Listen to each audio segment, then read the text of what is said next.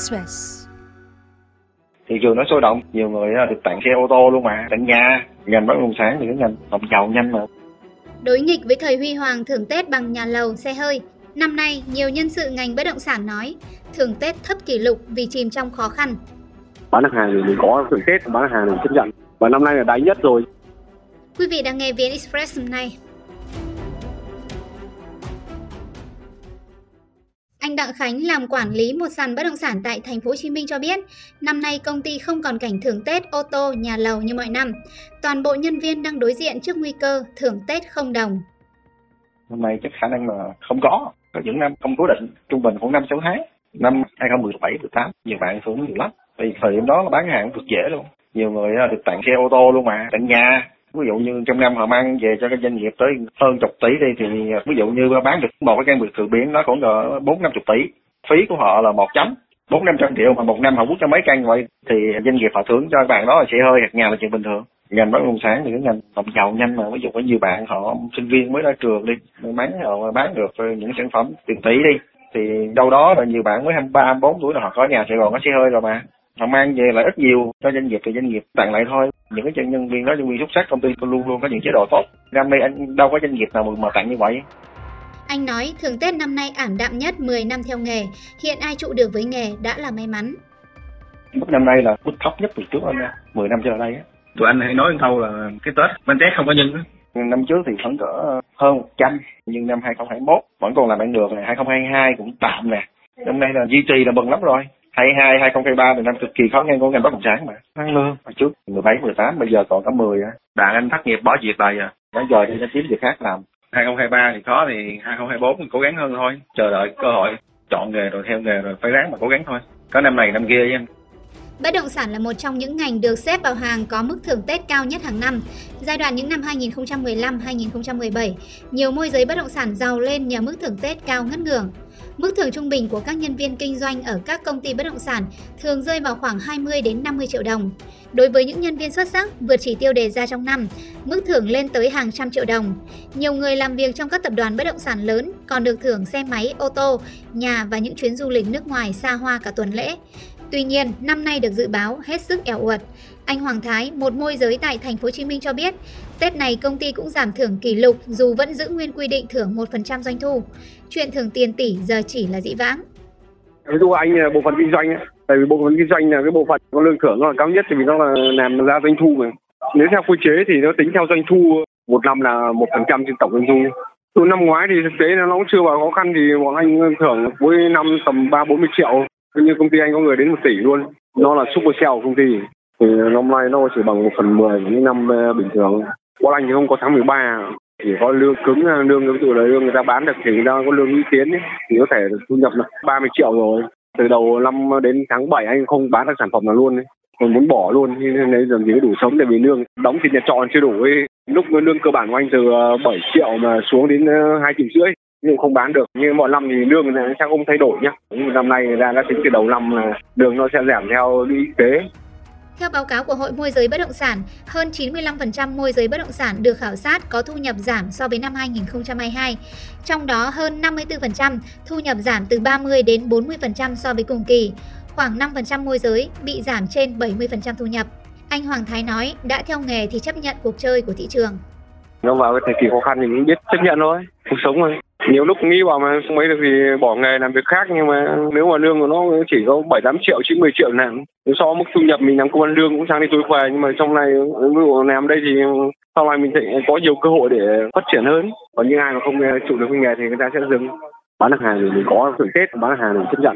Mình không trả cho công ty đi em, tại vì bình thường công ty trả lương cho mình hàng tháng, nhiều công ty người ta không trả lương, thấy mấy công ty nó phá sản nó ba tháng không trả lương nhân viên thì còn lấy gì mà sống nữa.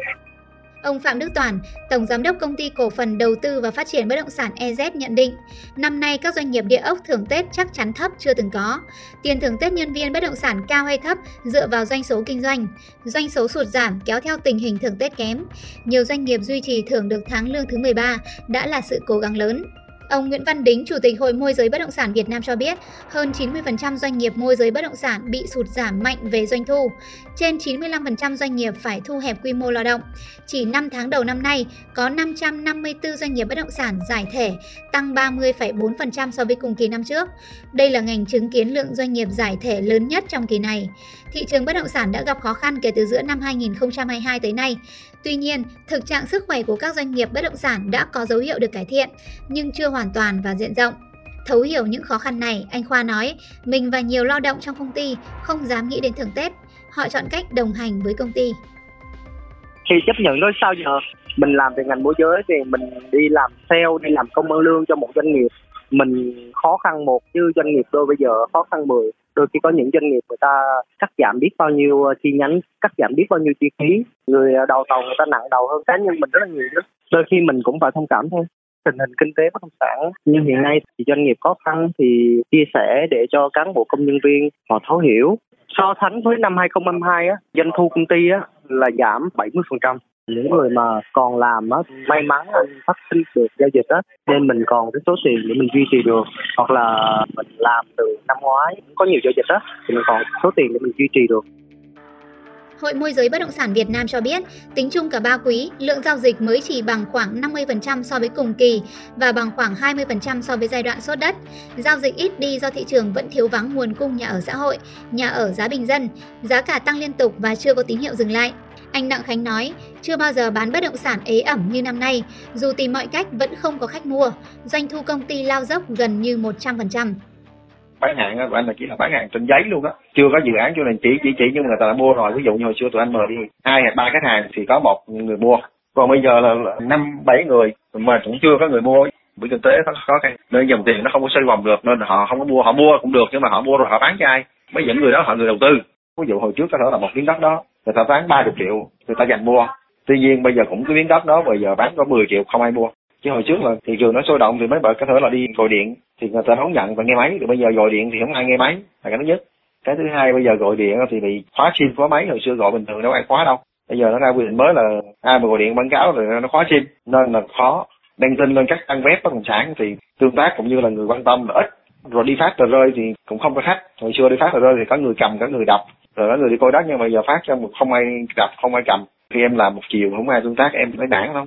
Khi nó dễ thì ai cũng tranh nhau mua, mà khó thì phải đầu ai cũng chê hết. Hồi xưa là một tuần là cũng có hai không hai ba thì năm quá là ế ẩm luôn, em bán không được, thương thấm vào đâu ít là một hai nền. Anh Hoàng Thái cũng nhiều lần muốn bỏ cuộc vì liên tục bị khách từ chối. Lượng hàng bán ra năm nay chỉ bằng một phần mười năm trước, gần sáu mươi phần trăm môi giới của công ty phải bỏ nghề. Tất nhiên năm nay sẽ nhận nhiều từ chối hơn mỗi năm nha. Có ngày thì gọi đến hai trăm cuộc mà không có ai người ta quan tâm. Còn mình chăm lại những khách cũ của mình, những khách mà người ta chưa mua hay người ta mua rồi thì xem là người ta có quan tâm tiếp không. Còn không thì mình bỏ qua. Nhưng khách người ta đã đầu tư năm ngoái rồi nè. Cái đợt mà ngân hàng tăng lãi suất lên người ta muốn bán thốc bán tháo ra, nhưng mà bán tầm đó thì này không ai mua. Cái đồng tiền nó không lưu thông rồi người ta cứ nằm vùng đấy thì người ta cũng không tái đầu tư được. Nó không phải bán hàng tiêu dùng hay bán hàng gia dụng mà những cái đồ dùng cần thiết. Đây là bán hàng một cái tài sản nó lớn. Ai không theo đuổi được thì dừng cuộc chơi. Nói là anh bán được năm tỷ, năm nay anh có bán được có năm trăm triệu rồi. Chính vì thế mà nhiều người nghỉ việc em. Công ty anh có khoảng sáu mươi bảy mươi người. Cắt giảm vào từng đấy là những người người ta bán được hàng, người ta có trụ được nghề, chứ còn công ty anh thì đẹp lên trăm rưỡi. Bên anh thì nó không đuổi mà mức lương như thế người ta không sống được, người ta tự nghỉ thôi. Theo Hội Môi giới Bất động sản Việt Nam, hiện mỗi tháng có khoảng một trăm lẻ bảy doanh nghiệp bất động sản rời khỏi thị trường. Nhiều nơi đang phải nỗ lực chống đỡ để duy trì, chỉ còn hoạt động với một vài nhân sự nòng cốt. Anh Đặng Khánh nói, công ty nơi anh làm là một điển hình như thế. Hiện giám đốc đang phải cắm tài sản gồng lỗ, duy trì hoạt động và trả lương cho nhân viên. Ngành nghề dịch vụ mà bán được thì mới có tiền, chứ không có bán được thì mấy sếp đâu có tiền đâu. Em thu mà nó âm, thu mà ít hơn chi thì sao mà có tưởng được em. Trục giảm nhiều lắm, đóng cửa thì mấy tháng, mở cửa ra thì bán thời bán chậm, doanh thu là như là trục giảm gần như là trăm trăm luôn. Công ty anh cũng mới hoạt động lại hồi bữa tháng chín đó, chứ trước giờ đóng cửa. Có hồi phục là sơ tôi mới mở cửa lại, tuy nhiên mà vừa rồi mới cũng chưa làm ăn gì được, khó khăn quá. Trước giờ đóng cửa thì chi phí cao quá, chi phí nhân viên, chi phí mặt bằng, điện nước, không có giao dịch được. Sếp phải bỏ tiền túi sếp ra để gồng gánh, cầm cố nhà cửa che cổ, một tháng mới trăm triệu mà. Theo ông Nguyễn Văn Đính, Chủ tịch Hội Môi giới Bất động sản Việt Nam, thị trường bất động sản quý bốn năm hai nghìn không trăm hai mươi ba sẽ là bước đệm cho sự chuyển mình vào năm hai nghìn không trăm hai mươi tư, song còn quá nhiều trở ngại thách thức cho thị trường bất động sản. Năm hai nghìn không trăm hai mươi tư, khó khăn sẽ vẫn còn mặc dù đến hiện tại, chính phủ và các bộ ban ngành đã liên tục có động thái tháo gỡ khó khăn. Ông kỳ vọng vào năm hai nghìn không trăm hai mươi tư, khi nhiều quy định pháp luật được thông qua cộng hưởng cùng nguồn vốn cho vay đổ vào thị trường sẽ giúp doanh nghiệp khởi sắc. Thông tin vừa rồi đã khép lại chương trình hôm nay. Hẹn gặp lại quý vị vào ngày mai.